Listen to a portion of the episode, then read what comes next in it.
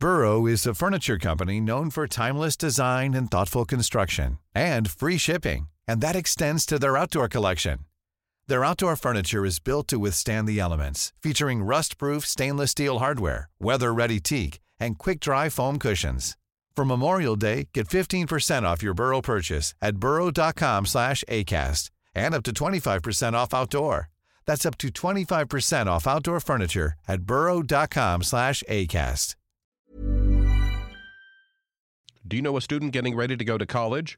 Or are you looking at going back to school yourself? The Woodward Hines Education Foundation and the Get to College program help more Mississippians get to and through college to get certificates and degrees that lead to meaningful employment. They offer free college planning advice, including hands on FAFSA completion assistance through in person or virtual appointments. Visit gettocollege.org to learn more.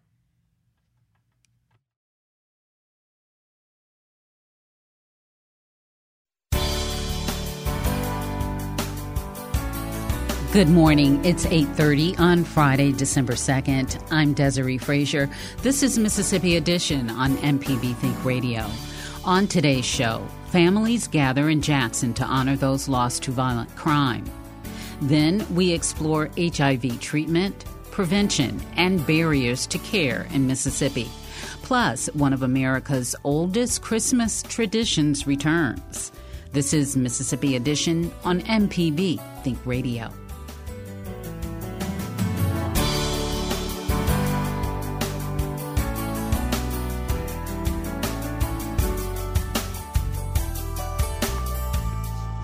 According to data from the FBI, Mississippi ranks fourth in the nation for murders per capita each year. That's roughly 11 homicides per 100,000 residents. Overall, however, the rate for all violent crime in the state ranks 15th. Violent crimes include murder, manslaughter, rape, robbery, aggravated assault, and vehicular homicide. Mississippi's rate for those crimes is 277 per 100,000. Since 2003, families of those lost to violent crime have gathered in the capital city to honor their memories. Yesterday, in the lobby of the Walter Sillers building in downtown Jackson, a 16 foot tall Christmas tree was adorned with ornaments. Mississippi Attorney General Lynn Fitch spoke at the dedication, thanking families for attending and assuring survivors. This is truly a special time. And as we all come together, it really provides strength for the survivors, the families, those that lost ones, to be here together. And we can honor these individuals. And as you can see with this beautiful tree and all the ornaments, everybody that comes by gets an opportunity to see the tree, to think about those lives that were lost. And we can pray for these individuals, pray for these families, talk about a better day so that we don't have a tree like this anymore. That's the ultimate goal. And how we can, again, support in our office with our partners all these loved ones who are suffering because they've lost someone in their family. Some families come yearly to honor their loved ones. Casey Loper of Pearl was there to honor Randy Burgess, a friend that was killed in 2016. She tells our Lacey Alexander she hung an angel ornament in his honor and says she's come here before. A friend of mine actually made it, um, and he would call a lot of people angel, and so it had angel wings on it in his name. Thank you so much. How does this? Uh, what does this kind of event mean to you? It's a way to honor him um, every year. Um, he was murdered at the end of or middle of December, so it's really close to the time of the anniversary too. So it just really means a lot to to be able to honor him and, and keep him in our memories. And one last question for you. This is very holiday themed. There's a big tree behind you. Why are the holidays a good time to honor victims like this? because the holidays are a really hard time for us to go through those holidays without our loved ones. And so it's just a, a, time to celebrate their lives, remember them, and then, you know, carry them with us through the holiday season. Attorney General Fitch says it's important for her office to provide these families and friends the opportunity to come together during the holiday season. Certainly, our mission in the Attorney General's office is to serve, and this is a compassionate way to acknowledge those families, those lost ones, and again, come together and be prayerful, be uplifting, and be empowering, particularly during the holiday season. It is hard on these families every day, but as you go through the holiday season, and they have lost one of their family members, to be together and know that we're all here for them and we're doing it together to support them in every way that we possibly can is very special. The rate of violent crime in Mississippi has increased since 2010. Coming up, we explore HIV treatment, prevention, and barriers to care in the state. This is Mississippi Edition on MPB Think Radio. Hey, this is Larry Morrissey with the Mississippi Arts Commission. I'm one of the hosts of the Mississippi Arts Hour, the arts interview show on Think Radio. We talk with visual artists, musicians, writers, as well as people who help bring the arts to their communities. We hear about how each artist learned their craft and get some insight into their creative process. You can hear the Arts Hour every Sunday at 5 p.m. on Think Radio, or listen anytime by subscribing to the show through your favorite podcasting app.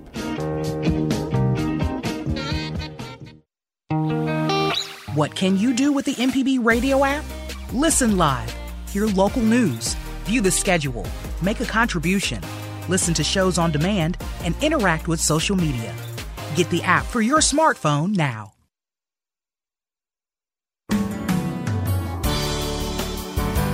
This is Mississippi Edition on MPB Think Radio. I'm Desiree Frazier. December is HIV Awareness Month. Mississippi has one of the highest rates for HIV infection in the nation. But since the onset of the epidemic in the 1980s, medical advances in treatment and prevention of HIV and AIDS have made living with the disease easier to manage. In part two of his conversation with our Lacey Alexander, infectious disease specialist Dr. Ben Brock breaks down the prevention, treatment, and barriers to care, starting with pre exposure prophylaxis or PrEP. About 0% of people who are fully adherent to PrEP, meaning that they're taking PrEP correctly, are getting HIV. Uh, PrEP is extremely effective, but it's hard to quantify someone being on PrEP because they may have been prescribed PrEP and not picked it up, or they might have been on PrEP for a few months and quit it. Uh, so people who are on PrEP continually and taking it every day do not get HIV. Um, it's it's not well described. At least it can happen in theory, but it would be a very rare situation uh, because it's so effective. Uh, access to PrEP is limited, same as for access to lots of other specialty services. It often still remains in specialty care like infectious diseases clinics, even though it's very easy to prescribe and easy to follow. Um, it's low risk. It's paid for by health insurance, and so um, there shouldn't be any theoretical barriers to PrEP. But we find the same with lots of other healthcare conditions where access to primary care and preventive services is really limited in Mississippi, especially for low income people and people who live in rural areas, uh, uninsured people. And so um, PrEP is just like getting screened for hypertension and diabetes or treatment for those kinds of things. Um, it's it's basic primary care, and so um, it's uh, just a issue where we're failing our population as with all these other screening preventive services. And is there a way that you have to qualify for the PrEP drug? No, the CDC is very liberal now with who qualifies for PrEP. So pretty much anyone who wants PrEP, uh, that is a criterion because it's recognized that people who are seeking PrEP services are candidates.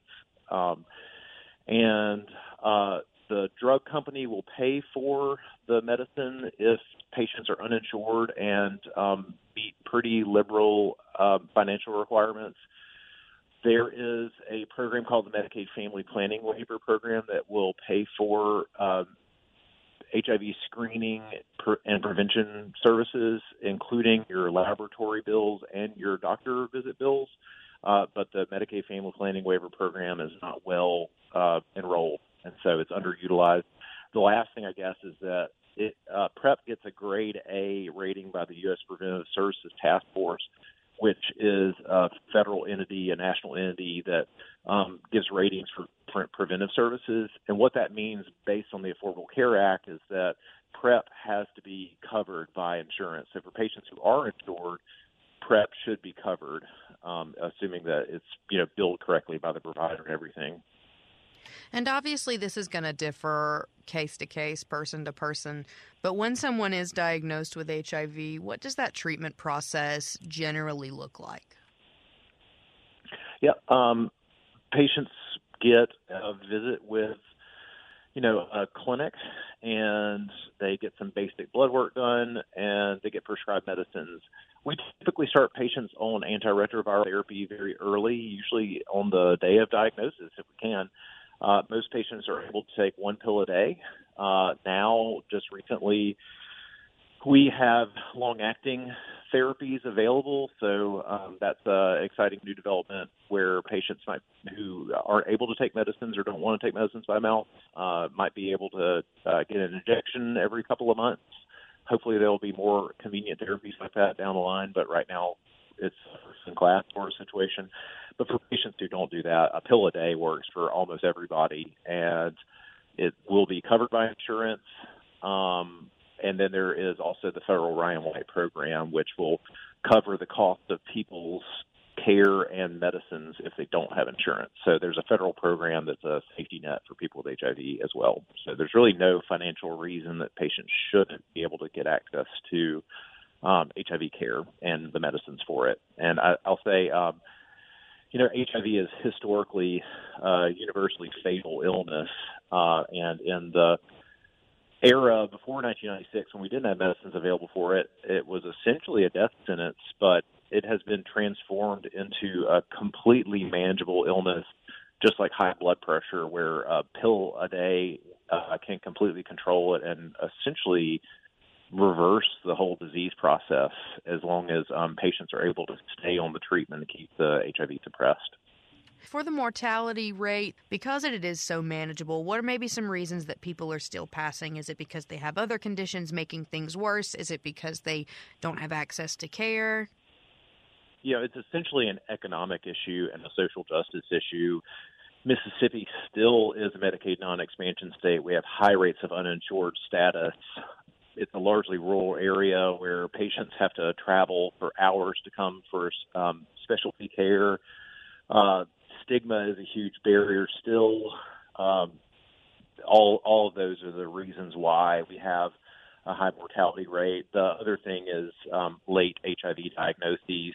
People who are at risk for HIV it, ideally would be on PrEP, but not everybody who's at risk uh, knows that they're at risk. Um, we have HIV screening. It's also very effective. And if everybody were getting screened for HIV routinely, we would at least diagnose it early. But unfortunately, Mississippi still has about a quarter of people with HIV get diagnosed late when they're already sick from it. And um, you know, the goal with HIV, if you can't prevent it, is to uh, diagnose it early and get on treatment early so that you prevent all the complications from it. And this is probably an ignorant question, but does HIV affect people who were biologically born um, male differently than it affects people biologically born female? Uh, no. As far as the natural history of HIV, men and women, um, you know, if they're if they contract HIV, have similar natural histories if they're untreated, uh, you know, in the way of progressing. But the treatment's the same for both of them and the treatment is very effective for uh, both genders. Gotcha. My last question for you is December is HIV Awareness Month. What exactly do you want our listeners to be aware of when it comes to this disease? Well, uh, for anyone in state leadership, I'd like them to consider Medicaid expansion to uh, improve access to care. Um, any anything else in uh, promoting social justice would improve the health outcomes of our population, including HIV. HIV is not a silo, and so it um, impacts people that are low income or vulnerable populations just as any other illness. Um, I'd like to say that HIV is uh, totally preventable, and HIV prevention services are safe and effective and should be covered um, by your primary care. And uh, HIV treatment is really effective too. So if anyone is not on treatment, I'd encourage them to do so and uh, and get screened. And if you're at risk, take PrEP. It works. Gotcha. Dr. Brock, thank you so much for taking time out of your day to chat with us about this. Absolutely. Thank you. Coming up, one of America's oldest Christmas traditions returns. This is Mississippi Edition on MPB Think Radio. Hello, MPB Think Radio listeners. Right now, you are listening to me live. But if you ever want to hear a past local show, then subscribe to MPB Think Radio YouTube channel on YouTube. That way, you can catch all your favorite past local shows on your phone, your laptop, or your smart TV. And you can listen whenever it's convenient for you. MPB Think Radio's YouTube channel. Subscribe now.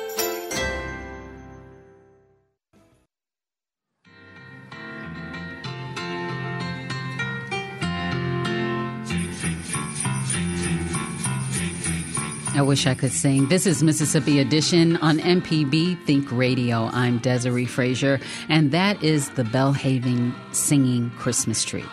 The annual performance is celebrating its 90th anniversary this weekend, making it one of the oldest traditions in the country.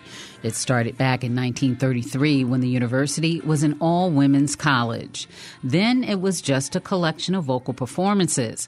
But director Tim Walker says the production has morphed and evolved over time. He shares more about it with us. Obviously, since 1933, it has taken many shapes and forms and um, modernized. Um, Belhaven is one of the few universities in the country that is accredited in all the arts, and so last year we made the decision to begin to include the arts beyond just music um, and introduce theater and dance as part of that program. So that was a first um, for that, and um, all of that will be back this year. Still hanging on to many of the traditions that was began with that first tree of "O Holy Night," um, sung from the very top. Um, that has remained a tradition for all 90 years, and will be the same this year. Um, other elements have changed, and um, it is an event that is certainly geared for multi generations. There's something there for everybody, from young to those who have been attending the tree for years. There'll be things that they recognize and things that are new. What is a singing Christmas tree? Describe it for us. Um, so it is a 11 row um, structure shaped in the frame of a tree um, that has a place for people to stand. And they literally stand inside the tree and sing. There's lights on it that blink to the music. And for, you know, the first 88 years, um, it was some variation of that. Obviously, not back in 1933 did they do that. I think they held candles while they sang. Um, but over the years, as electricity became more involved, um, the tree became more elaborate, and um, so now we have a tree that is somewhat animated uh, to dance with the, the music that is sung that evening. Who constructs that? Who puts that tree together? Um, it was purchased from a tree manufacturing company that, that builds these, um, and the maintenance staff at Belhaven um, put the tree together. And how many people does it take to pull this off? From singing to background volunteers and so forth? Probably about 175 people to pull it off. How many of those are singing? Um, 90 of those are singing. Um, but we also have dancers that are in that 175, actors, technical personnel, construction. In fact, it might even be above 175 now that I'm saying all the different areas that are involved, publicity. So it is, it is a campus wide um, effort. It's one of the biggest events that Belhaven does each year. You mentioned acting. Do you recreate the birth of Christ in the manger? Is that or some? We we do theatrical vignettes of that. We never complete a full nativity, but Mary and Joseph appear and sing a duet. Um, shepherds appear um, and angels dance around them. but there is a storyteller that tells the full story. Are all the participants students, or what? How do you get the students involved in this? Is it just the art department that participates? No, um, Belhaven um, Chorus um, makes up the majority of the singing Christmas tree, but alumni, um, faculty members, and community members are invited to be a part of this as well. How long have you been practicing? Our first rehearsal was in October, so for a couple of months. And tell us when the event takes place and where on campus. Um, the event is December 2nd and 3rd at 7.30 um, each evening. Uh, the field, um, known as the Bowl, the football field at Belhaven will open around 6.30. Um, those wishing to sit on the field uh, should bring a quilt or a blanket to put down on the turf. Chairs are not allowed on the astroturf. Um, but the bleachers on the home side are open for seating um, as well as a grassy area um, and sidewalks up there where people can bring chairs that they also wish to set up there. Is there anything that you'd like to mention that I didn't ask you? If you're looking for a way to kick off your Christmas season, uh, this is a wonderful outdoor event that you can bring your whole family to and um, get in the spirit of Christmas. Do you record it so people can see it later if they can't make it? Um, it is recorded, and I'm not sure exactly when it gets posted.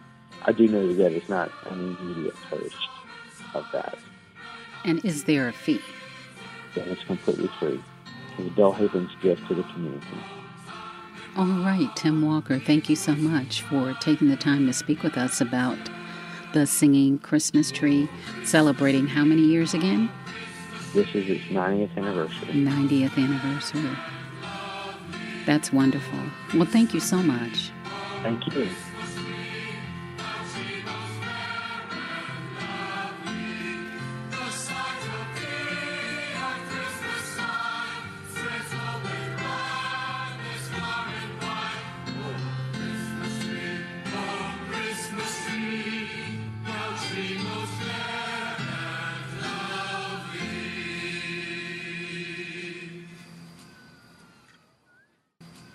Has been Mississippi Edition on MPB Think Radio. Stick around for a full morning of Mississippi Radio